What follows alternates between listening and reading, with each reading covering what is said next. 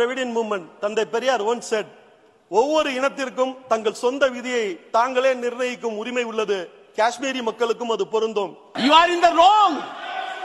No sir with the Why are you keeping silence? They go along with that. No, How could no. that house be hearing this? How Those observations are. பேரை கேட்ட உடனே சும்மா அதறது இயக்கத்துக்கும் அரசியல் கட்சிக்கும் வித்தியாசம் உண்டு அதாவது மூமெண்ட் பொலிட்டிக்கல் பார்ட்டி அப்படின்னு ரெண்டு விஷயம் உண்டு மூமெண்ட் அப்படின்னா என்னன்னு கேட்டீங்கன்னா இயக்கம் அப்படின்னு என்னன்னு கேட்டீங்கன்னா ஒரு பொதுவான ஒரு லட்சியம் வச்சிருப்பாங்க. அந்த லட்சியத்தை நோக்கி ஒரு இயக்கத்தை கட்டமைப்பாங்க. அந்த லட்சியத்தை அடையணும் அப்படிங்கிறதுக்காக தங்கள் உ- உடல் பொருள் உயிர் எல்லாத்தையும் தியாகம் பண்ணக்கூடிய எல்லாத்துக்கும் தயாரா இருக்கக்கூடிய ஒரு கூட்டம் அந்த லட்சியத்துக்காக சேரும். அந்த லட்சியத்தை அடையிறதை தவிர அவங்களுக்கு வாழ்க்கையில வேற எதுவுமே இருக்காது. அப்படி நடத்தப்படுறது தான் இயக்கம். சரி பொலிட்டிக்கல் பார்ட்டி அப்படின்னு என்னன்னு கேட்டிங்கன்னா அது அரசியல் ரீதியாக நின்று ஜெயிச்சு ஓட்டு வாங்கி ஜெயிச்சு ஆட்சி அதிகாரத்தை கைப்பற்றுறது. இது வந்து ஒரு பொலிட்டிக்கல் பார்ட்டியோட வேலை. என்ன சொல்லுவாங்க? நாங்கள் அரசியலில் நிற்கிறோம் தேர்தலில் நிற்கிறோம் நாங்கள் ஜெயிச்சோம்னா நாங்கள் அதை பண்ணுவோம் இதை பண்ணுவோம் அப்படின்னு ஏதோ சொல் அந்த அதுக்கு சொல்லுவாங்க சில க- மக்கள் வைக்கிற கோரிக்கையை நாங்கள் நிறைவேற்றி தரோம். நாங்கள் ஒரு நல்ல ஆட்சியை கொடுப்போம். கவர்னன்ஸ் அது மட்டும்தான் அதோட வேலை. ஒரு பொலிட்டிக்கல் பார்ட்டியோட வேலை வந்து giving the capturing the power and giving the good governance இது வந்து ஒரு பொலிட்டிக்கல் பார்ட்டியோட வேலை. சரி. இப்போ இந்தியாவில் எதெல்லாம் மூமெண்ட்டாக இருந்தது அப்படின்னு சொல்லி பார்த்தோம்னா அஞ்சே அஞ்சு தான் மூமெண்ட் இந்தியாவில் இது வரைக்கும் அஞ்சே அஞ்சு தான் மூமெண்ட் மிச்சம் எல்லாமே அரசியல் கட்சி தான் பொலிட்டிக்கல் பார்ட்டி தான். அந்த அஞ்சு மூமெண்ட் என்ன அப்படின்னு சொல்லி கேட்டிங்கன்னா ஒன்று வந்து காங்கிரஸ் பேரியக்கம் காங்கிரஸ் மூமெண்ட் அவங்க எதுக்கு அந்த மூமெண்ட்டை நடத்துனாங்க? காங்கிரஸ் ஏன் அந்த மூமெண்ட்டை நடத்தினாங்க அப்படின்னு சொன்னால் வெள்ளக்காரன்ட்ட நம்ம அடிமையாக இருந்தோம். இந்த நாடு வந்து வெள்ளக்காரன்ட்ட அடிமைப்பட்டு இருந்தது. ஸோ அந்த அடிமையிலேருந்து நம்ம வெளியில் வரணும். நம்ம வந்து விடுதலை ஆகணும். நமக்குன்னு ஒரு சுதந்திர தேசம் தேவை. அப்படி ஒரு சுதந்திர தேசம் அமைஞ்சிச்சுன்னா அந்த தேசத்தை நாங்கள் எப்படியெல்லாம் உருவாக்குவோம். எப்படியெல்லாம் நாங்கள் வளப்படுத்துவோம். உலகின் ஒரு முன்னணி நாடாக நாங்கள் எப்படியெல்லாம் உருவாக்குவோம். அப்படிங்கிற அந்த லட்சியத்தை எல்லாம் சொல்லி அந்த இயக்கத்தை வந்து அவங்க கட்டமைச்சாங்க. காங்கிரஸ் அப்படிங்கிற அந்த ஒரு பெரிய இயக்கத்தை வந்து அவங்க கட்டமைக்கிறாங்க. காங்கிரஸ் முன் வச்ச ஜிஎஸ்டியே இது கிடையாது. காங்கிரஸும் ஜிஎஸ்டி ஒரு ஜிஎஸ்டியை முன் வச்சாங்க. அது வந்து இது கிடையாது. அதனால மாற்றங்கள் இருக்கிறதுக்கான வாய்ப்பு நூறு சதவீதம் உண்டு. சுப்ரீம் கோர்ட் வந்து article three three seventy Kashmir இஷ்யூவில் வந்து அது அந்த அப்ரிகேஷனை பற்றி அந்த மேட்ரு வரவும்.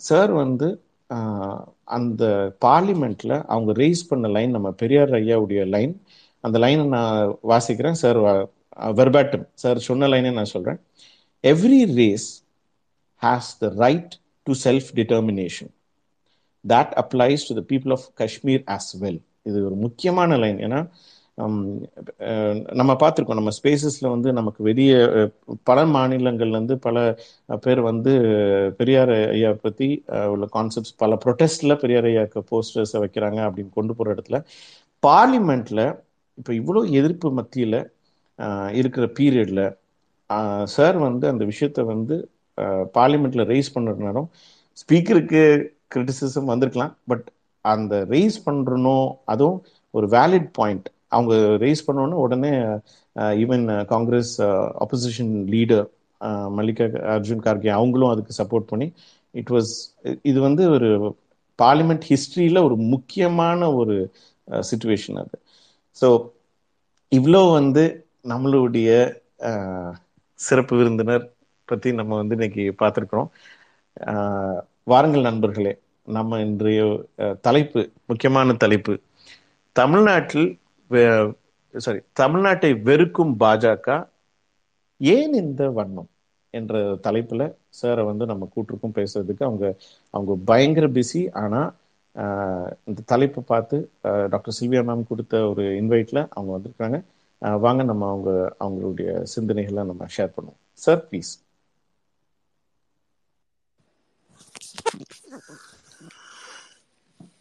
வணக்கம். அனைவருக்கும் வணக்கம். இந்த ட்விட்டர் ஸ்பேஸில் பேச அழைத்த டிஎஸ்பி மீடியா நண்பர்களுக்கு என்னுடைய மனமார்ந்த நன்றி முதலில் தெரிவித்துக் கொள்கின்றேன். அதே மாதிரி ரொம்ப நாளாக ஒரு சரியான சந்தர்ப்பத்துக்காக காத்திருந்தேன். என்னன்னு கேட்டிங்கன்னா இப்போ பேசும்போது சொன்னீங்க இந்த மாதிரி மிசால தலைவர் இல்லைன்னு ஒன்று ச- சில டாக்குமெண்ட் வேலிட் டாக்குமெண்ட்டோட எடுத்து நான் போட்டேன் அதுக்கப்புறம் தான் அது அடங்குச்சுன்னு. அது அதுல அதுல ஒரு சில டாக்குமெண்ட் எனக்கு கிடைக்கிறதுக்கு ரொம்ப காரணமா இருந்தவர் விக்னேஷ் ஆனந்த். அவர் இங்க ஜாயின் பண்ணியிருக்காரு இங்க இருக்கிறாரு. இப்பதான் பார்த்தேன் லிசனர்ல இருந்தாரு. ஸோ இதை நான் வெளிப்படையா நிறைய இடத்துல சொல்லிட்டதில்லை. எல்லாமே நான் தேடி எடுத்தது இல்லை ஒன்று ரெண்டு நான் எடுத்தேன். சிலது அவர் கொடுத்தது எல்லாம் சேர்ந்து ஒரு கூட்டு முயற்சி தான் அது. அதுக்கு முக்கியமாக காரணமாக இருந்த விக்னேஷ் ஆனந்த் இங்கே இருக்கிறாரு. அவருக்கு என்னுடைய நன்றியை இந்த ஸ்பேஸ் வாயிலாக சொல்லிக் கொள்கிறேன். இடையில கூப்பிட்டது ஆஹ், டாக்டர் சில்வியா அவங்க தான் கூப்பிட்டுருந்தாங்க. இந்த ஸ்பேஸ்க்கு பேசணும் அப்படின்னு. தலைப்பும் அவங்க தான் சொன்னாங்க. தமிழ்நாட்டை இருக்கும் பாஜக அப்படின்றது. சரி ஆஹ், நீண்ட காலமாக நீண்ட காலமாகவே ஆஹ், ஒரு ஒரு வித்தியாசம் வந்து இருந்துகிட்டே இருக்கும். அவங்களுக்கும் நமக்கும் கல்ச்சுரலி சரி ஆஹ், மொ- மொழி ரீதியாக இன ரீதியாக சாப்பாட்டுலேருந்து ஆரம்பிச்சு உடையிலேருந்து ஆரம்பிச்சு எல்லாத்துலேயுமே பார்த்தீங்கன்னா டெக்கானுக்கு கீழே இருக்கிற நம்ம வேற அவங்க வேற. அப்போ வேறன்றது வந்து விசிபிளாவே தெரியும். அவங்களுடைய நிறமாகட்டும் நம்முடைய நிறமாகட்டும் அவங்க உடை இடை எல்லாமே ஆகட்டும். அப்ப இந்தியான்ற ஒண்ணுக்கு பியூட்டி என்னன்னு சொல்லி கேட்டீங்கன்னா வேற்றுமையில் ஒற்றுமை தான். அவங்கவுங்க அவங்கவுங்க மாதிரி இருந்துக்கிறோம். ஒரு பொது நோக்கத்துக்காக எல்லாரும் ஒன்றா இருக்கும் அப்படிங்கிறது தான் இந்தியாவோட பியூட்டி இப்படிதான் அந்த நாட்டை வந்து எல்லாரும் ஒருங்கிணைச்சாங்க. ஆரம்பத்துல அது நேருவாகட்டும் காந்தி ஆகட்டும் அன்றைக்கு சுதந்திரம் பெற்ற பிறகு இந்த நாடு எப்படி இருக்கணும்னு கனவு கண்டவங்களாகட்டும் அதனாலதான் பக்கத்துல நம்மள்டேந்து பிரிஞ்சு போன ஒருத்தன் மதத்தை முன்னிறுத்தி ஒரு நாட்டை உருவாக்குனப்ப அது அது நடக்காது. அப்படி இருந்தா சரியா வராதுங்கிற ஒரு மிகப்பெரிய தொலைநோக்கு பார்வை இருந்ததுனாலதான் மதச்சார்பின்மை அப்படின்ற ஒண்ணு கையில எடுத்து அன்றைக்கு இந்த நாடு நாடானது உருவாக்கப்பட்டது. ஆஹ் சரி இதுல பாஜக ஏன் தமிழ்நாட்டை இருக்குது மற்ற மாநிலங்களோட தமிழ்நாட்டை ஏன் இருக்குது அதாவது நம்ம கேட்கிற பணம் கிடைக்கிறது இல்லை அவங்க ஆட்சிக்கு வந்ததுக்கு அப்புறம் சொல்றேன். ரெண்டாயிரத்தி பதினாலுக்கு அப்புறம் திட்டங்கள் ரீதியாகவும் சரி மற்ற எல்லா விஷயங்கள்லையும் சரி எதனால வந்து அவங்க வந்து எப்போவுமே வந்து தமிழ்நாட்டை வந்து பின்னிறுத்தியே வைக்கிறாங்க அப்படின்ற ஒரு விஷயத்த நம்ம பார்த்தோம் அப்படின்னு சொல்லி கேட்டால் ஒரு ஒரு சின்ன விஷயம் நம்ம கவனமா புரிஞ்சுக்கிட்டோம்னா ஈஸியா இருக்கும். ஒரு ரெண்டு விஷயம் இது ஏற்கனவே ஒரு சில இடங்கள்ல நான் பேசியிருப்பேன் ஒரு சில பேர் கேட்டிருப்பீங்க இருந்தாலும் பரவாயில்ல இன்னொரு முறை கூட கேளுங்க. இயக்கத்துக்கும் அரசியல் கட்சிக்கும் வித்தியாசம் உண்டு. அதாவது மூவ்மெண்ட் பொலிட்டிக்கல் பார்ட்டி அப்படின்னு ரெண்டு விஷயம் உண்டு. மூமெண்ட் அப்படின்னா என்னன்னு கேட்டீங்கன்னா இயக்கம் அப்படின்னு என்னன்னு கேட்டீங்கன்னா ஒரு பொதுவான ஒரு லட்சியம் வச்சிருப்பாங்க. அந்த லட்சியத்தை நோக்கி ஒரு இயக்கத்தை கட்டமைப்பாங்க. அந்த லட்சியத்தை அடையணும் அப்படிங்கிறதுக்காக தங்கள் உடல் பொருள் உயிர் எல்லாத்தையும் தியாகம் பண்ணக்கூடிய எல்லாத்துக்கும் தயாராக இருக்கக்கூடிய ஒரு கூட்டம் அந்த லட்சியத்துக்காக சேரும். அந்த லட்சியத்தை அடையிறதை தவிர அவங்களுக்கு வாழ்க்கையில் வேற எதுவுமே இருக்காது. அப்படி நடத்தப்படுறது தான் இயக்கம். சரி பொலிட்டிக்கல் பார்ட்டி அப்படின்னு கேட்டிங்கன்னா அது அரசியல் ரீதியாக நின்று ஜெயிச்சு ஓட்டு வாங்கி ஜெயிச்சு ஆட்சி அதிகாரத்தை கைப்பற்றுறது. இது வந்து ஒரு பொலிட்டிக்கல் பார்ட்டியோட வேலை. என்ன சொல்லுவாங்க? நாங்கள் அரசியலில் நிற்கிறோம் தேர்தலில் நிற்கிறோம் நாங்கள் ஜெயித்தோம்னா நாங்கள் அதை பண்ணுவோம் இதை பண்ணுவோம் அப்படின்னு ஏதோ சொல் அந்த அதுக்கு சொல்லுவாங்க. சில மக்கள் வைக்கிற கோரிக்கையை நாங்கள் நிறைவேற்றி தரோம். நாங்கள் ஒரு நல்ல ஆட்சியை கொடுப்போம். கவர்னன்ஸ் அது மட்டும்தான் அதோட வேலை. ஒரு பொலிட்டிக்கல் பார்ட்டியோட வேலை வந்து giving the capturing the power and giving the good governance இது வந்து ஒரு பொலிட்டிக்கல் பார்ட்டியோட வேலை. சரி இப்போ இந்தியாவில் எதெல்லாம் மூமெண்ட்டாக இருந்தது அப்படின்னு சொல்லி பார்த்தோம்னா அஞ்சே அஞ்சு தான் மூமெண்ட் இந்தியாவில் இது வரைக்கும் அஞ்சே அஞ்சு தான் மூமெண்ட் மிச்சம் எல்லாமே அரசியல் கட்சி தான் பொலிட்டிக்கல் பார்ட்டி தான். அந்த அஞ்சு மூமெண்ட் என்ன அப்படின்னு சொல்லி கேட்டிங்கன்னா ஒன்று வந்து காங்கிரஸ் பேரியக்கம் காங்கிரஸ் மூமெண்ட் அவங்க எதுக்கு அந்த மூமெண்ட்டை நடத்துனாங்க? காங்கிரஸ் ஏன் அந்த மூமெண்ட்டை நடத்துனாங்க அப்படின்னு சொன்னால் வெள்ளக்காரன்ட்ட நம்ம அடிமையாக இருந்தோம். இந்த நாடு வந்து வெள்ளக்காரன்ட்ட அடிமைப்பட்டு இருந்தது. ஸோ அந்த அடிமையிலேருந்து நம்ம வெளியில வரணும். நம்ம வந்து விடுதலை ஆகணும். நமக்குன்னு ஒரு சுதந்திர தேசம் தேவை. அப்படி ஒரு சுதந்திர தேசம் அமைஞ்சிச்சுன்னா அந்த தேசத்தை நாங்கள் எப்படியெல்லாம் உருவாக்குவோம் எப்படியெல்லாம் நாங்கள் வளப்படுத்துவோம் உலகின் ஒரு முன்னணி நாடாக நாங்கள் இப்படியெல்லாம் உருவாக்குவோம் அப்படிங்கிற அந்த லட்சியத்தை எல்லாம் சொல்லி அந்த இயக்கத்தை வந்து அவங்க கட்டமைச்சாங்க. காங்கிரஸ் அப்படிங்கிற அந்த ஒரு பெரிய இயக்கத்தை வந்து அவங்க கட்டமைக்கிறாங்க. ஆயிரத்தி தொள்ளாயிரத்தி நாற்பத்தி ஏழு ஆகஸ்ட் பதினஞ்சுக்கு அப்புறம் என்ன ஆகுது அப்படின்னு சொல்லி கேட்குறீங்கன்னா அந்த இயக்கத்தின் நோக்கம் அடையப்பட்டது. அதுக்கப்புறம் அவங்க லட்சியத்தை அடைஞ்சிட்டாங்க. அதுக்கப்புறம் இப்போ இருக்கிற காங்கிரஸ் வந்து பொலிட்டிக்கல் பார்ட்டி தான். இப்போ இருக்கிற காங்கிரஸ் மூமெண்ட் கிடையாது. அந்த மூமெண்ட்டுக்கான நோக்கம் நிறைவேறிடுச்சு. அவங்க அதை அடைஞ்சிட்டாங்க முடிஞ்சு போச்சு. அவங்க நாட்டை எப்படியெல்லாம் நாங்கள் உருவாக்குறோம் அப்படின்னு சொல்லி சொன்னாங்களோ அதுக்கான ஒரு வாய்ப்பும் ஒரு ஐம்பது ஆண்டு காலம் அந்த மக்கள் கொடுத்தாங்க ஆட்சி அதிகாரத்தில் இருக்கிறதுக்கு. இன்னைக்கு காங்கிரஸ் அப்படிங்கிறது அன் ஆர்டினரி பொலிட்டிக்கல் பார்ட்டி சராசரியான ஒரு அரசியல் கட்சி. அவ்வளோதான் ரெண்டாவது என்னன்னு கேட்டிங்கன்னா முஸ்லீம் லீக் மூமெண்ட் முஸ்லீம் லீக் பேரியக்கம். ஆயிரத்தி தொள்ளாயிரத்தி நாற்பத்தி ஏழு ஆகஸ்ட் பதினாலு நமக்கு ஒரு நாளைக்கு முன்னாடியே அவங்க ஒரு தனியாக நாடு வாங்கினாங்க. இஸ்லாமியர்களுக்கான நாடு. எங்களுக்கு இந்தியா சுதந்திரம் வாங்கல தேவையில்லை. எங்களுக்கு தனி நாடுலாம் அவங்க ஒரு கோரிக்கையை வச்சாங்க. ஒரு லட்சியத்தை வச்சாங்க. அதுக்காக ஒரு இருபது இருபத்தஞ்சு வருஷம் ஒரு இருபது வருஷம் அவங்க ஒரு இயக்கம் நடத்தினாங்க. நடத்தி நாட்டை வாங்கிட்டு அவங்க வெளில போயிட்டாங்க. அதுக்கப்புறம் அந்த முஸ்லீம் லீக் இன்னைக்கு இந்தியாவில் இல்லை. இப்போ நீங்கள் முஸ்லீம் லீக்ங்கிற பேரில் இங்கே இருக்கக்கூடிய ஒன்று என்னன்னு கேட்டிங்கன்னா அது ஒரு அரசியல் கட்சி. சிறுபான்மையினர்னுக்காக நடத்தக்கூடிய ஒரு சாதாரண ஒரு அரசியல் கட்சி பொலிட்டிக்கல் பார்ட்டி தான். அது முடிஞ்சு. மூணாவது என்ன அப்படின்னு சொல்லி கேட்டிங்கன்னா கம்யூனிஸ்ட் மூமெண்ட் பொது உடைமை இயக்கம்.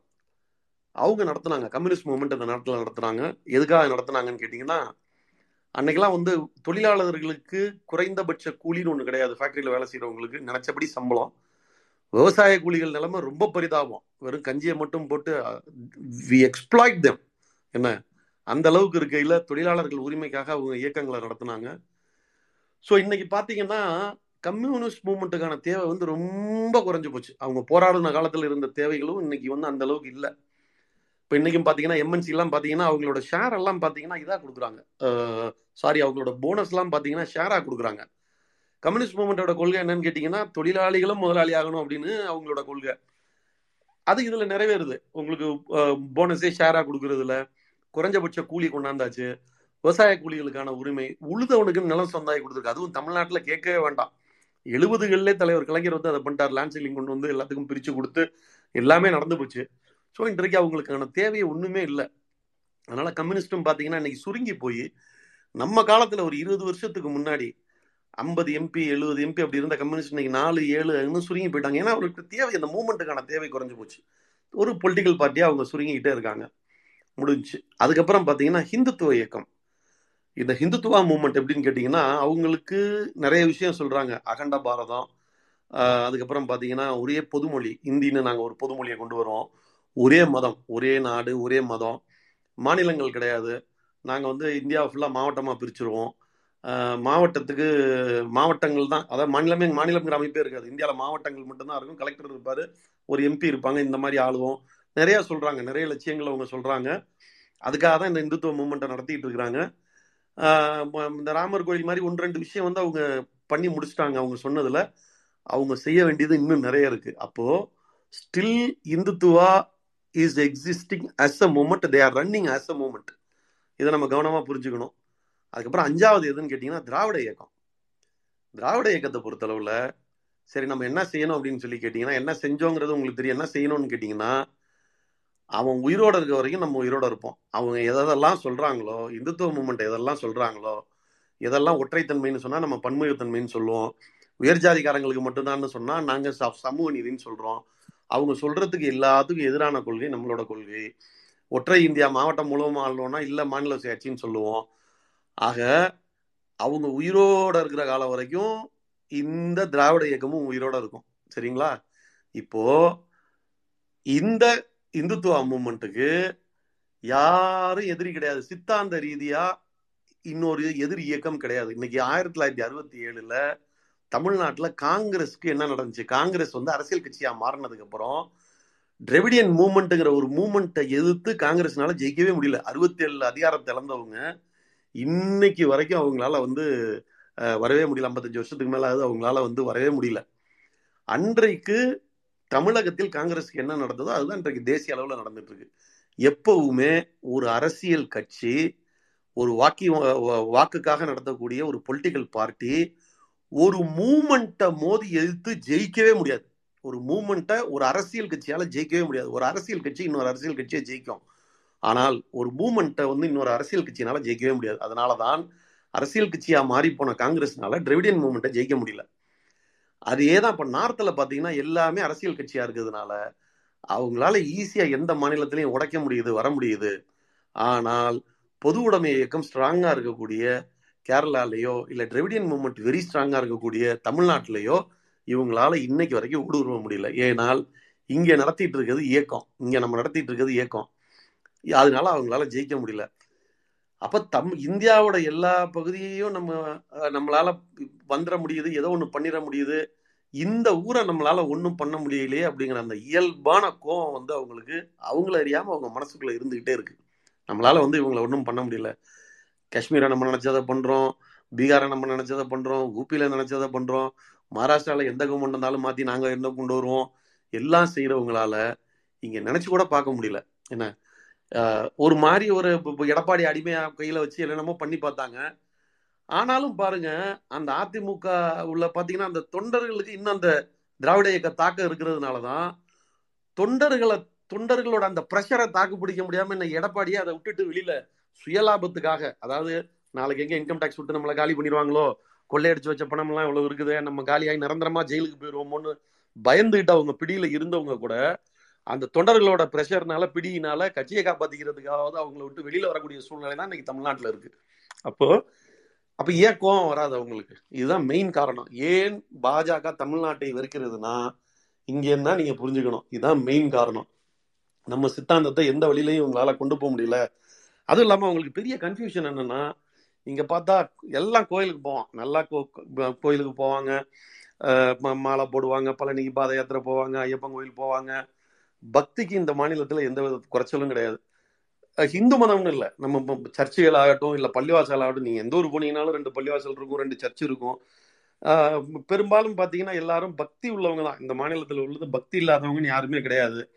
அப்படி இருக்கிறப்ப நம்மளும் பக்தியை முன் முன்னிச்சு தானே நம்மளும் நம்மளுடைய அரசியலை கொண்டு வரோம். ஆனால் இவங்க நம்மளை ஏன் ஏற்றுக்கல அப்படிங்கிறதுல இவங்களுக்கெல்லாம் அறிவு இருக்குது அப்படிங்கிறது அவங்களுக்கு தெரியுது. அறிவு இருக்கவங்கள அவங்களுக்கு பிடிக்காது. அவங்களுக்கு தேவை முட்டால் தான் தேவை. அவங்களுக்கு வந்து அறிவு இருக்கிறவங்க தேவையே இல்லை. என்ன? அறிவை அறிவை வச்சு அந்த இயக்கத்தை வந்து வளர்க்கவே முடியாது. அடிமுட்டால வச்சு தான் வளர்க்க முடியும். அப்போ ஒரு மாநிலமே அறிவா இருக்குதுன்னா அடுத்த வெறுப்பு வந்துடும் அது மேல இன்னொரு வெறுப்பு அவங்களுக்கு வந்துடும் இந்த வெறுப்பெல்லாம் தான் பாத்தீங்கன்னா ஒன்றிய அமைச்சர்கள் இங்க வந்து பேசுறப்ப அவங்க உடல் மொழியை பாருங்க நீங்க. அவங்க அப்படியே அவங்களும் தமிழ்ல தான் பேசுறாங்க. அவங்களும் தமிழ்ல தான் பேசுறாங்க.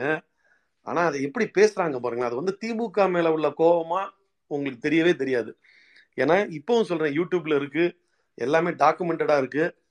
இதே உடல் மொழியை தான் அதிமுக ஆட்சியில இருந்தப்ப இங்க வந்து பேட்டிலையும் அவங்க காட்டினாங்க. அப்போ இயல்பா அந்த கோபம் என்னன்னு கேட்டீங்கன்னா இவங்களெல்லாம் நம்மளால ஏமாத்த முடியல. எல்லா ஊரையும் ஏமாத்தி வச்சிடறோம் இந்த ஊரை நம்மளால ஏமாத்த முடியல. இருக்கிறவன் அறிவா இருக்கிறான். இவனை எதை சொல்லி நம்மளால ஏமாத்த முடியல? இவனால உள்ளுக்குள்ள பூர முடியல. அப்படிங்கிற அந்த கோபம் அந்த வெறுப்பு என்ன ஆகுதுன்னு கேட்டீங்கன்னா பழி வாங்கும் உணர்ச்சியா மாறி போகுது அந்த வெறுப்பு முதல்ல எப்- ஒரு மனுஷனுக்கு கோபம் வரும். கோபம் வந்து வெறுப்பை கட்டமைக்கும். வெறுப்பு வந்து பழிவாங்குற உணர்ச்சியா மாறும். இது வந்து மனிதனோட மனதின் படிநிலை உங்களுக்கு.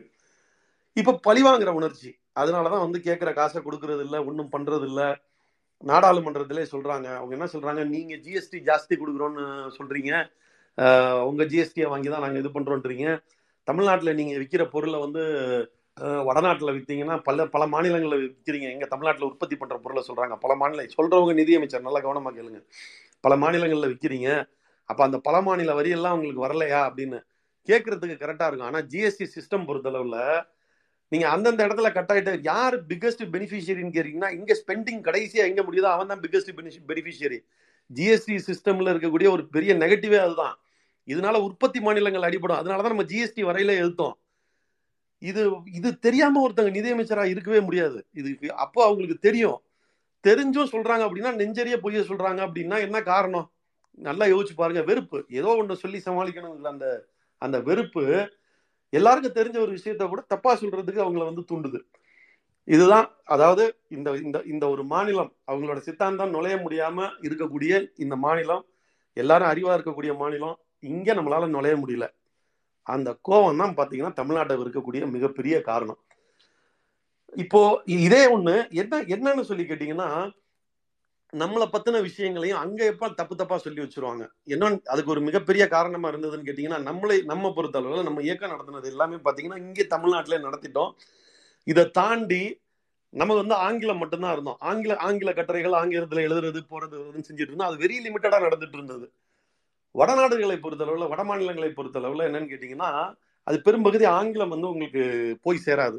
அப்படிங்கையில நம்மளை பத்தின பிக்சர் எப்படி அங்க இருக்குன்னு கேட்டீங்கன்னா இவங்க கொடுத்ததுதான் பிக்சர் நம்மளை பத்தின பிக்சர் யார் அங்க கொடுத்து வச்சிருக்காங்கன்னா நம்ம எதிரி தான் கொடுத்து வச்சிருக்காங்க. நம்மளோட ஒரிஜினல் பிக்சர் வந்து அங்க போய் சேரல.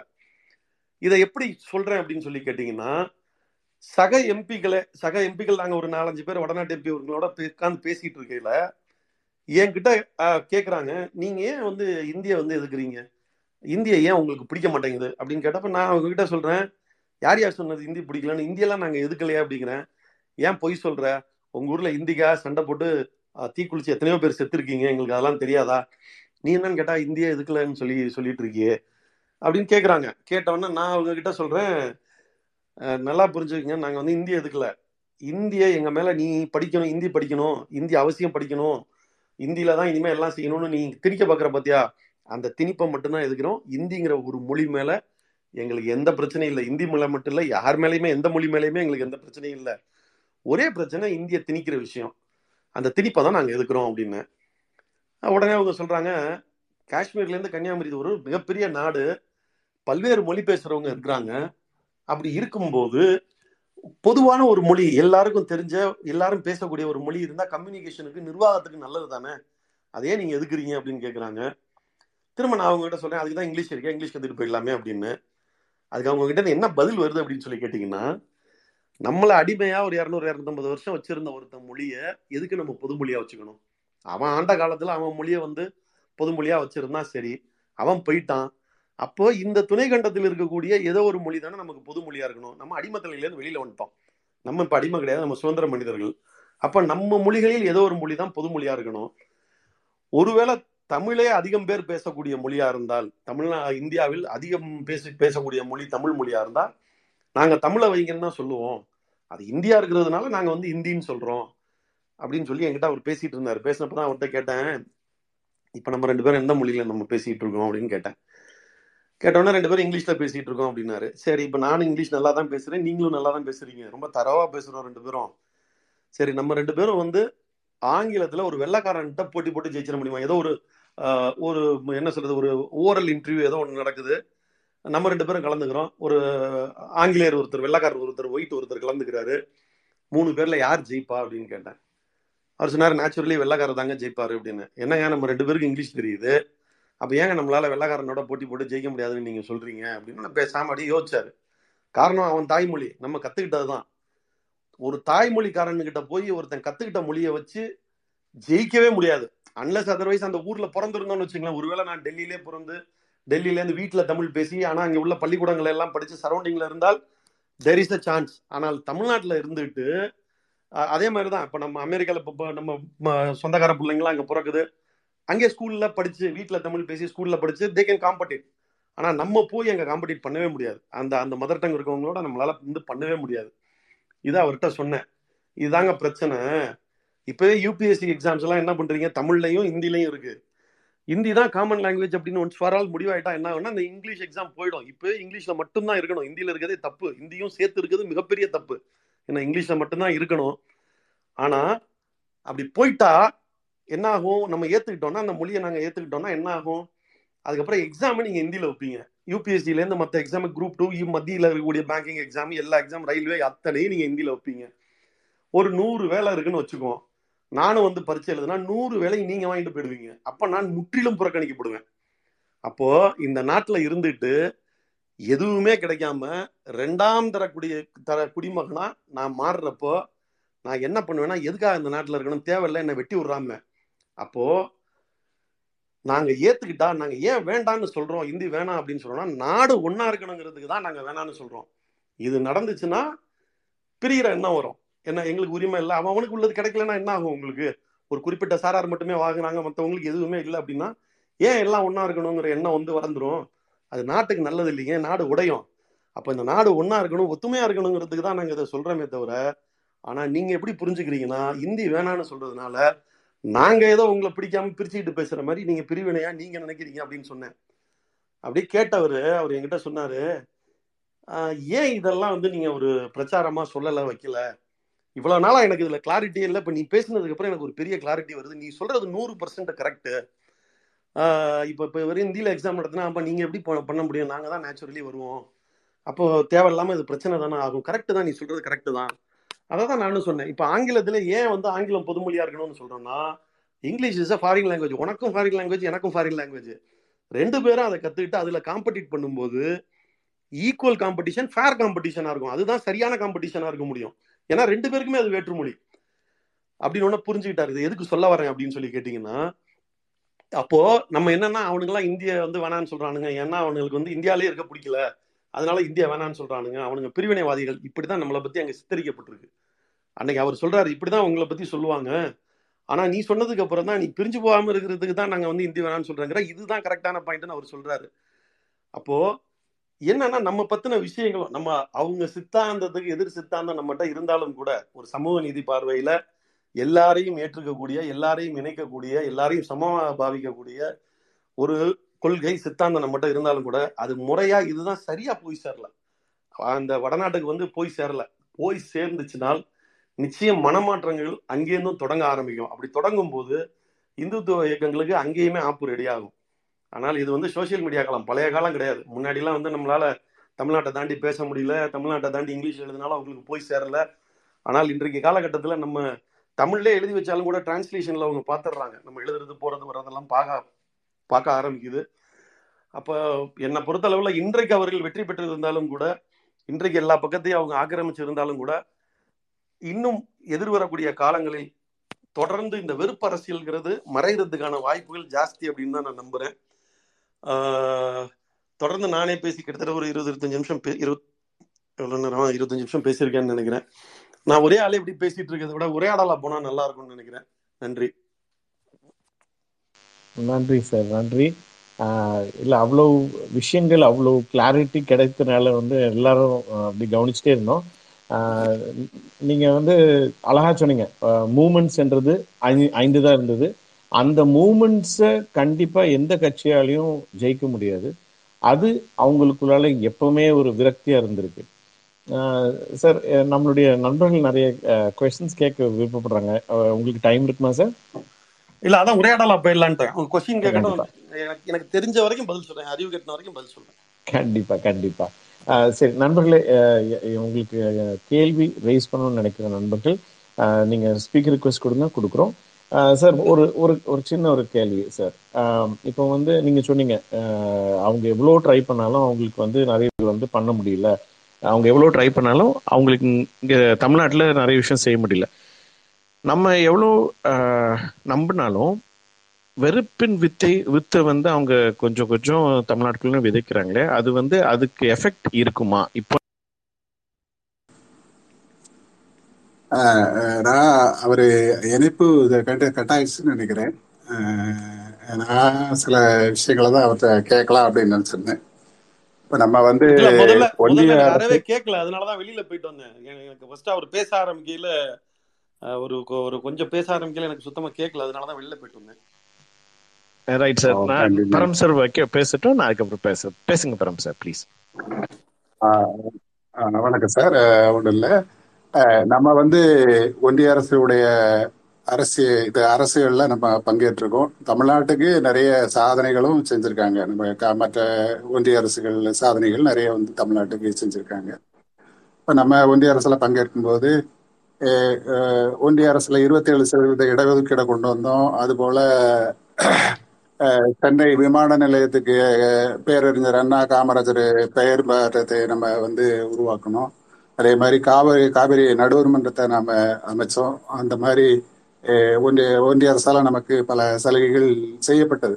கடந்த காலங்களிலே நிறைய விஷயங்கள் செய்யப்பட்டது. அதே போல நம்ம தேசிய ஜனநாயக கூட்டணியில இருக்கும்போது கூட சிறுபான்மையினருக்கு எந்த பாதிப்பும் வராத அளவுக்கு பொது சிவில் சட்டத்தை நடைமுறைப்படுத்த நம்ம விடலை. அது போல அரசியலமைப்பு சட்டத்தினுடைய பிரிவு முன்னூத்தி எழுபது நீ முன்னூத்தி எழுபது நீக்கிறதுக்கு நம்ம விடலை. ஆனா இந்த பத்தாண்டு காலத்துல என்னென்னலாவோ நடந்து போச்சு. அவங்க எதெல்லாம் நினைச்சாங்களோ அதெல்லாம் சாதிச்சிட்டாங்க அப்படிங்கிறது அப்படிங்கிற கண்ணோட்டத்துல நான் பாக்குறேன். திராவிட முன்னேற்ற கழகம் இல்லாதது ஒரு அதாவது அந்த ஒன்றிய அரசுல பங்கேற்காத பங்கேற்காததன் காரணமாக அவர்கள் அந்த பொது சிவில் சட்டம் முன்னூத்தி எழுபதாவது பிரிவு சிறப்பு அந்த நீக்குதல் போன்ற இதுகள்லாம் செஞ்சாங்க. ரெண்டாவது காங்கிரஸ் பீரியட்ல நம்ம நிறைய விஷயங்களை நம்ம பெற்றோம். செம்மொழி அந்தஸ்து நம்ம பெற்றோம்.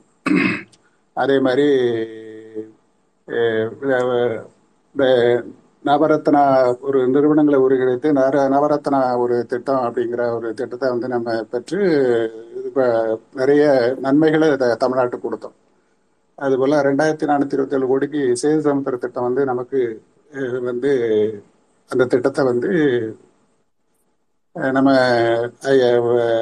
முன்னாள் பிரதமர் மன்மோகன் சிங் அவர்கள் மதுரையிலே தொடங்கி வைத்தார்கள். அதுபோல செ- சென்னை ஒரே இடத்துல வந்து மத்திய அரசனுடைய தேசிய மோட்டார் வாகன சோதனை மற்றும் ஆராய்ச்சி அந்த கட்டமைப்பு வந்து நம்ம வந்து பெற்றோம். ஆயிரத்தி ஐநூத்தி ஐம்பத்தி மூணு கோடி ரூபாய் செலவில் சேலம் ஊர்க்காலை மேம்படுத்துவதற்கான திட்டத்தை பெற்றோம். தாம்பரத்துல தேசிய சித்த மருத்துவ ஆராய்ச்சி மையம் அந்த மாதிரி பெற்றோம். சேலத்துல புதிய ரயில்வே மண்டலம் பெற்றோம். இப்படி பல நன்மைகள் கடந்த கால காங்கிரஸ் ஆட்சியில நமக்கு கிடைச்சிருக்குது. ஆனா இந்த பத்தாண்டு கால பாரதிய ஜனதா கட்சி ஆட்சியில எந்த விதமான ஒரு ஒரு சிறு திட்டங்கள் கூட தமிழ்நாட்டுக்கு செய்யப்படல. அவங்கள கேட்டா என்ன சொன்னா நாங்க ஜல்சக்தி திட்டத்துல இத்தனை மின் இத்தனை வீட்டுக்கு குடிநீர் இணைப்பு கொடுத்திருக்கிறோம். இவ்வளவு ரோடு சாரிண்ணா அப்துல் ஆனண்ட கொஸ்டின்ஸ் மட்டும் கேளுங்க நிறைய பேர் ரிக்வெஸ்ட் இருக்காங்க. இல்ல இல்ல கொஸ்டின்ஸ் இல்ல மட்டும் அத கேளுங்க. அதத்தான் அத- அதத்தான் அதைத்தான் நான் சொல்றேன். எதுவுமே செய்யல. அவங்க அவங்க வந்து எதுவுமே செய்யல. ஆனா நாங்க பெரிய சாதனை செய்யற மாதிரி தமிழ்நாட்டுல வந்து வர்றாங்களே. அதனால இத வந்து நீங்க எப்படி பாக்குறீங்க அப்படிங்கறத கேட்டேன். கடந்த காலத்துல நம்ம பெற்ற திட்டங்கள் எந்த திட்டங்களுமே இந்த பத்தாண்டு நன்றி நன்றி. ஒன்றும் இல்லை ஒண்ணும் இல்ல ஜல்ஜீவன் திட்டம்லாம் நம்ம எல்லாம் வந்து எப்போ முடிச்சாச்சுங்க. ரெண்டாயிரத்தி ஆறுல அஹ், இன்றைய முதல்வர் அன்றைக்கு உள்ளாட்சித்துறை அமைச்சரா இருந்தப்ப அப்போ துணை முதல்வர் ஆகிறதுக்கு முன்னாடி உள்ளாட்சித்துறை அமைச்சரா இருந்தப்ப பாத்தீங்கன்னா ஒவ்வொரு கிராமத்துலயும் அந்த ஓவர் ஹெட் டேங்க் அதே மாதிரி முக்கியமான இடங்களுக்கெல்லாம் பாத்தீங்கன்னா காவேரி இணைப்பு திட்டம்.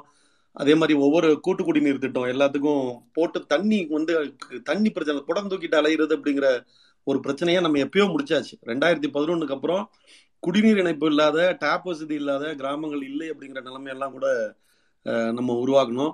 எங்கேயோ இருக்கிற ராம்நாடுக்கு திருச்சியிலேருந்து தண்ணி கொண்டு போனோம் காவேரிலேருந்துலாம் தண்ணி கொண்டு போனோம். அவங்க இன்னைக்கு வடநாட்டில் ஒன்றுமே இல்லை. வடநாட்டில் அது பெரிய திட்டம். அதை வந்து அப்படியே இந்தியா முழுமைக்குமா ஃபோக்கஸ் பண்ணல தமிழ்நாட்டுக்கும் சேர்த்து சொல்கிறாங்க தமிழ்நாட்டுக்கு அவங்க செய்ய வேண்டியதெல்லாம் ஒன்றுமே இல்லை. சும்மா இருந்தாலே போதும். நன்றி. அருமை அருமை. சும்மா இருந்தாலே போதும். தொந்தரவு பண்ணாம இருந்தாலே போதும். நன்றி சார் நன்றி. அடுத்தது வந்து வரிசையில வந்து பிரபாகரன் மணினா. நண்பர்களே ஒரே ஒரு சிறிய வேண்டுகோள். கேள்விகளை வைங்க. ஏன்னா நம்முடைய சாருக்கு டைம் ரொம்ப ப்ரெஷஸ் அதனால வந்து நீங்க கேள்விகளை வைங்க. ஷார்ப்பா ஷார்ட்டா வைங்க. அப்ப உங்களுக்கு ரெஸ்பாண்ட் பண்ணவும் ஈஸியா இருக்கும். எஸ் பிரபாகரன் மணினா. கேக்குதுங்களா? நான் பேசுறது கேக்குதுங்களா? சார் வணக்கம் சார். வணக்கங்க. எனக்கு ரெண்டு கேள்வி இருக்கு. முத கேள்வி வந்து இவிஎம் மிஷினு ரெண்டாயிரத்தி இருபத்தி நாலுல ஏதாவது பெரிய அளவுல இந்த ஓட்டு ஷீட்டு கொண்டு வர முடியுமா? அது ஒரு கேள்வி. ரெண்டாவது கேள்வி வந்து நீங்க சொன்னதில் தான். அவங்க கீப்பான் வந்து பொய் செய்தியா பரப்பின்னு இருக்காங்க. நம்மளோட திராவிட கொள்கையும் நம்மளோட சாதனைகளும் ஏன் வந்து நார்த் சைடில் வந்து ஒன்று கொண்டு போய் சேர்க்கல? ஆனா இப்ப இருக்கிற டெக்னாலஜி வேர்ல்டுலயும் இதை பத்தி ஏதாவது சொல்லுங்க. நன்றி. இவிஎம் பொறுத்தளவுல பாத்தீங்கன்னா இன்னும் ஒரு கரெக்டான முடிவுக்கே வர முடியல. டெக்னாலஜி தெரிஞ்சவனா நான் சொல்றேன். அதுல வந்து உள்ள வந்து சிப்போ இல்ல என்ன சொல்றது ஒரு ஒரு சிம் மாதிரியோ இந்த மாதிரி எதுவுமே இல்லைங்களா ரிமோட்ல இருந்து அதை அக்சஸ் பண்ண முடியுமா அப்படின்னு கேட்டா அவங்க சொல்ற டெக்னாலஜி படி பார்த்தா முடியாதுங்கிறது தான் அதுக்கு பதில். ஒன்று ஆனால் என்னன்னு கேட்டிங்கன்னா அல்- எடுத்துட்டு போனதுக்கு அப்புறம் மிஷினே மாற்றி வச்சா என்ன பண்ண முடியும்? நீங்க இருக்கு ஒரிஜினல் மிஷின்ல போடையில வேணா மாத்த முடியாது. இவங்க கொண்டு போனதுக்கு அப்புறம் அவங்க கண்ட்ரோல்ல எடுத்துட்டு ஏற்கனவே அவங்களுக்கு சாதகமா போட்டு வச்ச மாதிரியான மிஷினை பண்ணிச்சாங்கன்னா அதை யாரும் யாருனாலையும் ஒன்றும் பண்ண முடியாது. என்ன அதனாலதான் நம்ம வாக்குச்சீட்டு அப்படிங்கிற ஒரு விஷயத்தை கேட்கிறோம் பட் இந்த தேர்தலை பொறுத்தவரை வாக்குச்சீட்டு வர்றதுக்கான வாய்ப்பு இல்லை. இது உங்களோட முதல் கேள்வி. ரெண்டாவது கேள்வி நான் ஏற்கனவே நான் பேசும்போதே சொல்லிட்டேன். அன்னைக்கு இருந்த பிரிண்ட் மீடியால நம்மளால வந்து வடநாடு தாண்டி தமிழ்நாடு தாண்டி போக முடியல. காரணம் மொழி பிரச்சனை. ஆங்கிலத்துல கொண்டு போறது அவங்களுக்கு போய் சேராது. அவங்களோட ஹிந்தி நமக்கு தெரியாது. பட் இந்த டெக்னாலஜி காலத்துல அது முடிஞ்சிருச்சு. நீ கொண்டு போய் சேர்க்க வேண்டியது உங்க கையில தான் இருக்கு. சோஷியல் மீடியா வச்சிருக்கீங்க. நீங்க பாட்டு எழுதிட்டு இருங்க. நீங்க பாட்டு பேசிட்டு இருங்க. ஏதோ ஒரு வழியில டிரான்ஸ்லேட் பண்ணி உங்க இதையும் படிச்சு பிடிச்சுக்குவாங்க படிச்சுக்குவாங்க. நன்றி. நன்றி சார் நன்றி. அடுத்த கேள்வி கேட்க வராங்க Deepanjani. Deepanjani please sir good evening sir sir. நீங்க சார் நீங்க ரொம்ப சிறப்பா ஒன்பது பாயிண்ட்ஸ் ரொம்ப அழகா பேசுனீங்க. நான் இதுல ஒரு கொஸ்டின் மட்டும். நீங்க வந்து ஹிந்தி மொழி பத்தி பேசிட்டு இருந்தீங்க. ஆக்சுவலி ஹிந்தி வந்து நம்ம நாட்டுல எந்த ஒரு ஸ்டேட்டுக்கும் யாருக்குமே வந்து மதர் டங்கே கிடையாது. சோ அப்படி இருக்கக்கூடிய இந்தியா மேம் ஹிந்தி மேம் பாத் கரோ அப்படிங்கிறான். இந்தியாங்கிற பேரே ஹிந்தில இருந்தா வந்துச்சு நீங்க அதுல பேசுங்க அப்படின்னு சொல்லி ஒரு பொய்யான ஒரு பிரச்சாரத்தை கொண்டு வந்துட்டு இருக்காங்க இது எத்தனை மொழிகளை இந்திய மொழிகளை அழிச்சு வந்திருக்கு அப்படின்னு சொல்லி நம்ம பாக்குறோம். ஆஹ் நீங்க ரொம்ப அழகா ஒரு வித்தியாசமான ஒரு சிந்தனையை சொன்னீங்க. நான் அந்த கோணத்துல இதுவரையும் யோசிச்சதே கிடையாது. அது ரொம்ப சிறப்பா இருந்துச்சு. இப்ப என்னோட கொஸ்டின் என்னன்னா இந்த சனாதனம்னு நம்ம பேசுறோம். ஆனா இங்க கோயில்கள் எல்லாம் வந்து பாத்தீங்கன்னா இப்ப கூட ரீசெண்டா சிதம்பரம் கோயில்ல இன்னைக்கு கூட நான் பார்த்தேன்.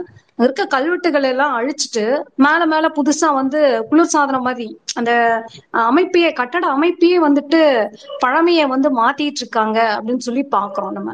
இதெல்லாம் இவங்க இங்க உள்ள வந்ததுக்கு அப்புறம் தான் தைரியமா வந்து நடக்குது அப்படின்னு சொல்லி பாக்குறோம்.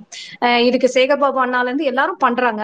இது எப்படி முழுமையா தடுக்க முடியும்? ஏன்னா அவங்க நம்ம மேல குற்றச்சாட்டு வைக்கிறாங்க. உங்களுக்கு கடவுள் நம்பிக்கை இல்ல நீங்க தான் தப்பு பண்றீங்க அப்படிங்கிற மாதிரி நம்ம கிட்ட குற்றச்சாட்டு வச்சுட்டு அவங்க தான் தப்பு பண்றாங்க. இது எப்படி பொதுமக்கள்ல ஆரம்பிச்சு நம்ம எதிர்ப்பு எதிர்க்கலாம்? தேங்க்யூ சார் நீங்க சொன்ன மாதிரி இந்தின்றது பாத்தீங்கன்னா அதுக்கு ஒரு ஒரு இரநூறு வருஷ வரலாறு தான். அது நிறைய மொழிகளை உள்ளுக்குள்ள வாங்கிட்டு வளர்ந்த மொழி தான் அது. இந்துஸ்தானி உருதுல இருந்து ஆரம்பிச்சு நிறைய மொழிகளை உள்ள வாங்கிட்டு வந்த ஒரு மொ- ஒரு மொழிதானே தவிர அது ஒரு தனி இது கிடையாது. அண்ணா பேசியில கூட நக்கலா சொன்னாங்க. அதுல என்ன ஹிந்தியில இருக்கக்கூடிய மிகச்சிறந்த இலக்கியம்னு பார்த்தா ரயில்வே டைம் டேபிள் தான் அப்படின்ற மாதிரி கூட கிண்டல் நாடாளுமன்றத்திலே கிண்டல் பண்ணார் அண்ணா. அதுக்கு அவங்க கிட்ட பதிலே கிடையாது. பட் என்ன அப்படின்னு கேட்டீங்கன்னா இதுதான் புரியாமை தான். அதாவது என்னன்னா வெள்ளக்காரன் போயிட்டான் இங்கிலீஷ்க்கு பதிலாக ஒன்று வைக்கணும். சரி ஓ மொழியில கொஞ்சம் இந்த மொழியில கொஞ்சம் அந்த மொழியில கொஞ்சம்னு பிச்சு வச்ச ஒரு மொழியை வந்து நம்ம கொண்டு வந்துருவோம்னு அவங்க நினைச்சது. ஒன்று ரெண்டாவது இன்னொன்று கோவில் சார்ந்து கேட்டிருந்தீங்க. சரியான பதிலாக இருந்தாலும் கூட அந்த பதிலை அப்துல்லாவான நான் சொல்லக்கூடாது. அதனால அதை தவிர்த்துக்குவோம். நன்றி. நன்றி நன்றி சார். நன்றி. அஹ், அடுத்த கேள்வி கேட்க வரப்பல கணேசன். கணேசன் ப்ளீஸ் அண்ணா வணக்கண்ணே. அப்துல் அண்ணே வணக்கண்ணே. வணக்கம் வணக்கம். உங்க- உங்க- உங்களோட யூடியூப்ல இன்னைக்கு ஒரு கா இது செய்தியை பார்த்தேன். நல்லா இருந்தது. பாராளுமன்றத்துல நடந்த விவாதத்தை பத்தி சொல்லியிருந்தீங்க. நன்றி ரொம்ப நன்றி நன்றிண்ணே. நன்றி. நம்மளோட செய்திகளை எங்கும் எடுத்து சொல்றதுல தயங்காம சொல்றதுல நீங்களும் ஒரு ஆளு. அதுக்கு பெருமை கொள்கிறோம். நன்றி நன்றி நன்றி. இன்றைக்கு திமுக தொண்டர்களின் கைகள் கட்டப்படுகிறதா? அவர்களுடைய பேச்சு குரல் வலைகள் நெருக்கப்படுகின்றதா அதெல்லாம் ஒண்ணும் இல்லைங்க. யார் யார் யார் யார் வந்து உங்க உங்க கழுத்தை பிடிச்சா இல்ல என் கையை கட்டி போட்டா? அதெல்லாம் கிடையாது. நம்ம நம்மளா நினைச்சுக்கிறோம். இன்னும் சொல்ல போனா அந்த இப்போ சமீபத்துல நண்பர் டிஆர் டிஆர்பி ராஜா வந்து ஐடிவிங்கோட நிர்வாகிகள் கூட்டம் நடத்தினாரு. அதுல பேசின தலைவரே சொன்னது என்னன்னா பல நேரத்துல நான் பேச முடியாதத ஏன்னா இந்த பதவியில நான் இருக்கேன். அதனால நிறைய விஷயங்களை நான் பேச முடியாது. அதையெல்லாம் நீங்க பேசுறீங்க. நான் ரசிக்கிறேன்னு தான் தலைவர் சொன்னாரு. யார் கையும் ஆபாசம் இல்லாமல் அருவருப்பு இல்லாமல் பேசினா யார் தடுக்க போறா? அவ்வளவுதானே. யார் கையும் நேற்று நேற்று ஒரு கார்ட்டூன் வெளியிட்டாங்க தினமலம் பத்திரிகையில. தினமலம் அந்த பத்திரிகையில. அதுக்கு சமூக வலைத்தள போராளிகள் மட்டும்தான் எதிர்ப்பு தெரிவிச்சாங்களே தவிர திமுகவின் முன்னணி தலைவர்கள் யாரும் எதிர்ப்பு தெரிவிக்கலன்ற ஒரு ஆதங்கண்ணே இல்ல இல்ல. ஒண்ணு ஒரு ஒரு ஒரு விஷயம். என்னன்னு கேட்டீங்கன்னா அவங்க கொஞ்சம் டெக் தலைமுறை இடைவெளி டெக்னாலஜி வித்தியாசம்லாம் இருக்கு. நம்ம அப்பாக்களுக்கு கால்குலேட்டர் தெரியும் நமக்கு கம்ப்யூட்டர் தெரியும். அது மாதிரி அவங்க மூத்த தலைவர்கள் அவங்க இருப்பாங்க. அவங்களுக்கு இளையத்துல வர்ற விஷயமோ போற விஷயமோ தெரியாது. அவங்கள பொறுத்தளவுல பாத்தீங்கன்னா பேப்பர் படிப்பாங்க. ஏதோ அறிக்கை தான் கொடுத்துருப்பாங்க. அது எப்படின்னு கேட்டீங்கன்னா முத நாள் பேப்பர்ல ஏதாவது வந்துச்சுன்னா இவங்க ஒரு அறிக்கை எழுதி கொடுப்பாங்க. இவங்க அறிக்கை போய் சேர்றதுக்குள்ள அடுத்த நாள் பத்திரிக்கை வந்து அதுக்கு அடுத்த நாள் தான் அதுக்கான எதிர்வினை அவர் இப்படிதான் நடந்துட்டு இருந்துச்சு. இப்பயும் அதே மாதிரி மூத்த தலைவர்கள் ஏதோ கண்டிச்சு கண்டன அறிக்கை கொடுத்துருப்பாங்க. ஆனால் அது வந்து எடுத்துக்க மாட்டாங்க. ஏன்னா இப்போ இணைய உலகம் ஆயிடுச்சு. அடுத்தடுத்த செகண்ட் எல்லாத்துக்கும் எதிர்வினை வந்துருச்சு. இவங்க கொடுத்து அது போய் சேரையில பாத்தீங்கன்னா அது ஒரு ரெண்டு நாள் பழைய செய்தி ஆயிருது. அதுக்காக அவங்கள குறைச்சு மதிப்பிடாதீங்க. அவங்க எதிர்வினை பண்ணிட்டு தான் இருக்கிறாங்க. அவங்களுக்கு தெரிஞ்ச பழைய வழியில பண்ணிட்டு இருக்காங்க. அது ரீச் ஆகிறதுக்கு லேட் ஆகுது. அதுக்கு முன்னாடி நிறைய எதிர்வினை இணையத்துல வந்துருது. நன்றி. நன்றி நன்றி நன்றி. அஹ், அடுத்த கேள்வி கேட்க வரப்பல யோகேஷ். யோகேஷ் ப்ளீஸ் இல்ல எனக்கு ஒரே ஒரு கேள்வி அண்ணா பழைய திமுகவே இருந்திருக்கலாம் அப்படின்ட்டு தோணுது இல்ல அது எதனால தோணுது? திமுக எப்பவும் ஒரே திமுக தானே அது என்ன பழைய திமுக? பழைய திமுக எதிர்கட்சியா இருக்கணும்னு நினைக்கிறீங்க. நம்ம ஆக்ரோஷமா அடிப்போம்.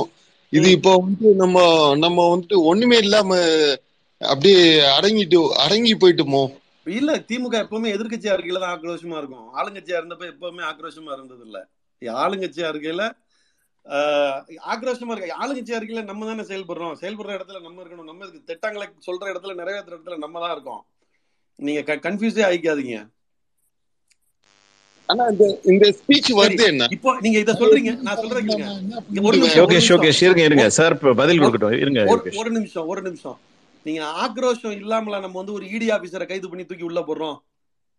இது யார் பண்ண? அதிமுக பண்ணுச்சு. வெறும் வெறும் இடி ஆபீசரா வந்து தேவையில்லாம நம்ம குடைச்சல் கொடுத்துட்டு இருந்தாங்க. சட்டவிரோதமா. ஒரு இடி ஆபீசரை தூக்கி உள்ள வச்சோம்ல. தப்பு பண்ண ஒரு இடி ஆபீசரை தூக்கி உள்ள வச்சோம்ல. ஹலோ ஆ ஆக்ரோஷமா இருக்க வேண்டிய இடத்துல இருக்கிறோம் அவ்வளவுதான். எல்லா நேரமும் ஆக்ரோஷமா இருக்க வேண்டிய அவசியம் இல்லை. எதுக்கு ஆக்ரோஷமா இருக்கணும் அதுக்கு இருக்கணும் அவ்வளவுதான். நன்றி நன்றி சார் நன்றி. அடுத்தது வந்து நம்ம சங்கர் கிருஷ். சங்கர் கிருஷ் சார் அதுக்கு முன்னாடி சார் உங்களுக்கு இன்னும் டைம் இருக்கா சார்? இன்னொரு ஒரு ஃபைவ் கொஸ்டின்ஸ் டைம் இருக்குமா இருக்கு சார்? இருக்கலாம் ஒரு அஞ்சு நிமிஷம் இருக்கலாம். நன்றி நன்றி சார். நண்பர்களே இப்ப கேட்கிறவங்க கொஞ்சம் ஷார்ப்பா ஷார்ட்டா கேளுங்க. சங்கர் சார் ப்ளீஸ் மாலை வணக்கம் நண்பர்கள் அனைவருக்கும் மாலை வணக்கம். வணக்கம் வணக்கம். மஞ்சள் அண்ணா எனக்கு ஒரு வருத்தம் இருக்கு. என்ன லீகல் விங் ஆக்சுவலா வந்து பாத்தீங்கன்னா நம்ம நம்மளுடைய டீம் எல்லாருமே வந்து வலைதளத்துல எப்பவும் வந்து பாத்தீங்கன்னா அக்ரோ அஹ், ஆக்ரோஷமாங்கிறதையும் தாண்டி நம்ம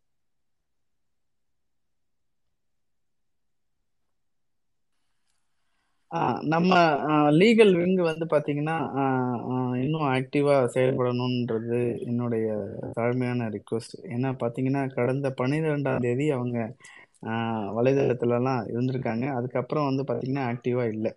ஆக்சுவலா நமக்கு வந்து ஒரு ஒரு சப்போர்ட்டிவா வந்து அவங்களும் களத்துல இருக்கணுங்கிறது என்னோட தாழ்மையான வேண்டுகோள். நிச்சயமாக உங்க கருத்தை நான் ஆஹ், சம்பந்தப்பட்டவங்க கிட்ட நான் சொல்றேன். அருமை அருமை. நன்றி சார். நன்றி நன்றி நன்றி. அடுத்தது நம்ம கழுகு சார். கழுகு சார் ப்ளீஸ் நன்றி நன்றி.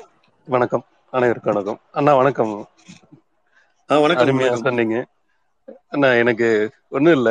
இப்ப சில நாட்களா நம்ம ஆக்ரோஷமா இருக்கிற தொண்டர்கள் எல்லாமே கொஞ்சம் தோய்வா இருக்கு சோர்வா இருக்கு.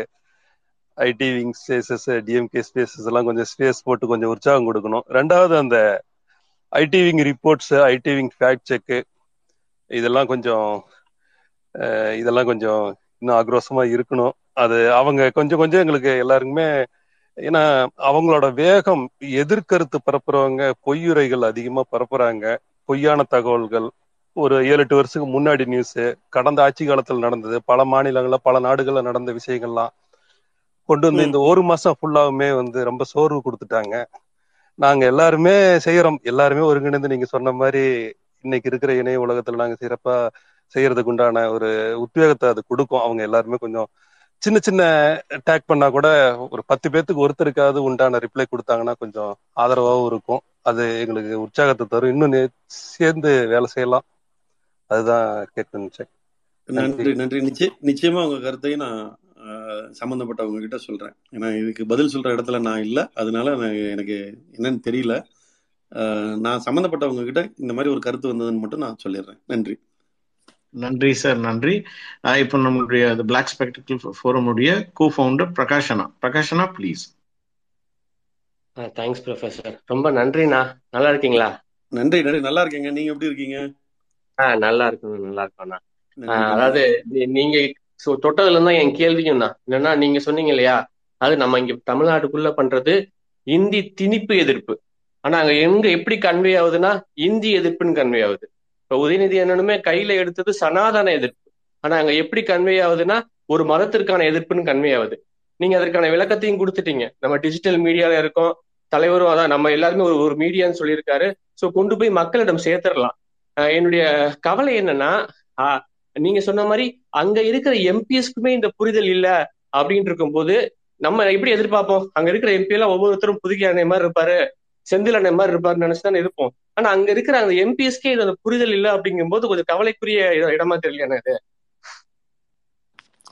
நிச்சயமா நிச்சயமா. ஆஹ் அவங்களுக்கே புரியலங்கிறது உண்மையில கவலைக்குரிய விஷயம்தான். தொடர்ந்து தொடர்ந்து நம்ம பேசணும் எழுதணுங்கிறது தான் இதுல கிடைக்கிற செய்தி நமக்கு. சரி நம்ம தமிழ்நாட்டுல நல்லா இருக்கும். தமிழ்நாட்டுல நம்ம கருத்துக்கள் வலுவா இருக்கு. அப்படின்னு நினைச்சிட்டு இருந்தோம்னா என்ன சொல்றது? இது ஒரு ஒரு இணைய உலகம் கொடுத்த ஒரு வாய்ப்பை தவற விடுறோம். நம்ம மேல இருக்கக்கூடிய அந்த பேட் இமேஜ் தமிழ்நாட்டுக்கு வெளியில இருக்கக்கூடிய அந்த இமேஜை மாத்துறதுக்கான வாய்ப்பை நம்ம தவற விடுறோம். தொடர்ந்து இயங்கணும் அப்படிங்கிறது நமக்கு கிடைக்கக்கூடிய செய்தி இதுல இருந்து நன்றி. நன்றி நன்றி பிரகாஷ் அண்ணா. ஆஹ் தொடர்ந்து அப்படியே நம்மளுடைய பிளாக் ஸ்பெக்டிக்கல் ஃபவுண்டர் பாலமுருகனா பாலமுருகனா ப்ளீஸ் வணக்கம் வணக்கம். அண்ணா வணக்கம்ண்ணே. வணக்கம் வணக்கம்? சரிண்ணே. இப்போ என்னோட கேள்வி என்னன்னா நான் ஃபர்ஸ்ட் கே கேள்வியை வச்சிடுறேன். அதுக்கு அப்புறம் வந்து உங்களை பத்தின சில விஷயங்களையும் சொல்லிடுறேன். அதுக்கப்புறம் நீங்க பதில் சொல்லுங்கண்ணா. என்ன பத்தி சொல்லுங்க உங்களை பத்தி இன்னைக்குள்ள பேச்சை பத்தி சொல்லியே ஆகணும். சோ ஃபர்ஸ்ட் கேள்வி வந்து தமிழ்நாட்டை வெறுக்கும் பாஜக ஏன் இந்த வன்மம் தான் தலைப்பு? ஆக்சுவலா இப்போ நீங்க இப்ப பேசுனதுல நீங்க சொன்னது வந்து நம்ம சித்தாந்தத்தை கண்டா அவங்களுக்கு பயம். அது வந்து அவங்கள ஒண்ணுமே பண்ண முடியலைங்கிற அந்த கோபம் இருக்கு அப்படின்னு சொன்னீங்க. அதனாலதான் அந்த கோபத்தின் வெளிப்பாடு தான் பெரியாரோட பேரை நீங்க பயன்படுத்தினப்போ கூட வந்து அதை அவை குறிப்புல இருந்து எடுக்கிறாங்க. சரி இது வந்து ஒரு சித்தாந்த எதிர்ப்புன்னு வச்சுக்கிட்டா கூட இப்போ இந்த வெள்ள ப- நிவாரணங்கள் வரும்போது வெள் இவ்வளவு பெரிய பாதிப்பு மக் ஒட்டுமொத்த மக்களும் பாதிக்கப்பட்டிருக்கிறாங்க அப்படின்றத அதை பார்க்கும்போது அதுக்கு கூட வந்து அந்த வெறுப்பை தான் கக்கணும் அப்படின்னா உண்மையிலேயே அவங்களுக்கு அவ்வளவு வெறுப்பும் வன்மமும் தமிழ்நாட்டு மக்கள் மேல இருக்குதான் அவங்க அவ்வளவு வெறியாவா இருக்கிறாங்க அப்படிங்கறதா என்னோட கேள்வி. நான் கடைசியில நீங்க போனதுக்கு அப்புறம் கூட உங்களை பத்தி நான் சொல்லிக்கிறேன்னா இந்த கேள்விக்கு மட்டும் பதில் சொல்லிடுங்க. நிச்சயமா இருக்கு. நான் அதான் ஏற்கனவே சொன்ன மாதிரி அதாவது என்னன்னா அந்த கோபம் வெறுப்பாகி அதுக்கப்புறம் பாத்தீங்கன்னா அவங்க பழி வாங்குற உணர்ச்சிக்கு போயிட்டாங்க. அதுக்கப்புறம் பாத்தீங்கன்னா நம்மளை ஆதரிக்கிறவங்க கூட சில பேர் அங்க இருக்காங்களேங்கிற அந்த எண்ணம் கூட அவங்களுக்கு வரமாட்டேங்குது. என்ன? நூத்துக்கு தொண்ணூத்தொன்பது பேர் அந்த அதை அவங்கள ஆதரிக்கிறவங்களால இருக்கிறாங்க. ஒரு ஆள் ஒரு பெர்சன்ட் நம்மால பாதிக்கப்பட்டாலும் பரவாயில்ல. யாருக்குமே வேண்டாம். இது உண்மையிலே அதான் அவங்களோட மனநிலைமையா இருக்கு. ரொம்ப கவலைக்குரிய ஒரு இதுன்னு அப்படின்னா இந்த தலைமை வந்து கண்டிப்பா தூக்கி எறியப்பட வேண்டுங்கிறது நிச்சயமா நிச்சயமா நிச்சயமா. நமக்கு மட்டும் இல்ல தமிழ்நாட்டுக்கு மட்டும் இல்ல இந்தியாவுக்கே நல்லது இது. நன்றி அண்ணா நன்றி அண்ணா. ஆக்சுவலா இன்னைக்கு இந்த தலைப்பை எடுக்கும்போது இந்த தலைப்பு கொடுத்தது நான் தான் கொடுக்கும்போது என்ன கொடுக்கலாம் அப்படின்ட்டு டக்குன்னு இந்த தலைப்பு அவங்க பேரை சொன்ன உடனே வந்துச்சு. கொடுத்தேன். ஆனா இதுக்கு இப்படி ஒரு விளக்கத்தை வந்து வேற யாரும் கொடுத்துருக்க முடியாது. ஏன் இந்த வெறுப்புங்கிறத அடிப்படை காரணத்துல ஆரம்பிச்சு அத அந்த இயக்கங்களை ஒற்றி அதை பேசின அந்த விதம் வந்து ரொம்ப அருமனை அதுல பர்டிகுலரா நீங்க வந்து அந்த நீங்கள் நீங்க நினைச்சிருந்தா அமைதியா இருந்திருந்துக்கலாம் விக்னேஷ் ஆனந்த் தான் அந்த க- இதை கொடுத்தாரு அப்படின்னு சொல்ற அந்த பெருந்தன்மை தான் வந்து புதுகையண்ணா உங்ககிட்ட இருக்கக்கூடிய ஒரு ஸ்பெஷாலிட்டியே வந்து எங்கள்ல ஒருத்தரா இருப்பீங்க. எப்பவுமே வந்து ஒரு த தனிச்சு பார்க்க முடியாது.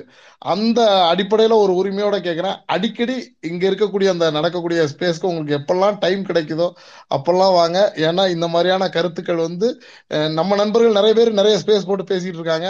நீங்க அப்பப்போ வந்து கொஞ்சம் ஊக்கம் கொடுத்துட்டு போனீங்கன்னா இன்னும் வீரியமா நம்ம நண்பர்கள் செயல்படுவதற்கு உடன்பிறப்புகள் செயல்படுறதுக்கு கொஞ்சம் வசதியா இருக்கும்ண்ணே இது ஒரு வேண்டுகோள். நிச்சயமா எனக்கு எப்பெல்லாம் நேரம் கிடைக்குதோ எப்பெல்லாம் எனக்கு வாய்ப்பு கிடைக்குதோ நிச்சயமா வரேன் கண்டிப்பா வரேன் இப்ப ரொம்ப என்னோட இணைய செயல்பாடுகள் ரொம்ப குறைஞ்சு போச்சு. அது எனக்கே தெரியுது. வெவ்வேறு காரணங்கள் பல்வேறு காரணங்கள். நிச்சயமா நான் வரேன் நேரம் கிடைக்கிறப்ப நான் வரேன். நன்றி. நன்றி நன்றி அண்ணா. ரைட் நன்றி. இன்னைக்கு வந்து ஒரு ரொம்ப ஒரு ஸ்பெஷல் செஷன் சாருக்கு டைம் நம்ம இன்னும் எக்ஸ்ட்ரா எடுக்கக்கூடாதுன்னுக்காக நம்ம வந்து ஷார்ப்பா இது பண்றோம்.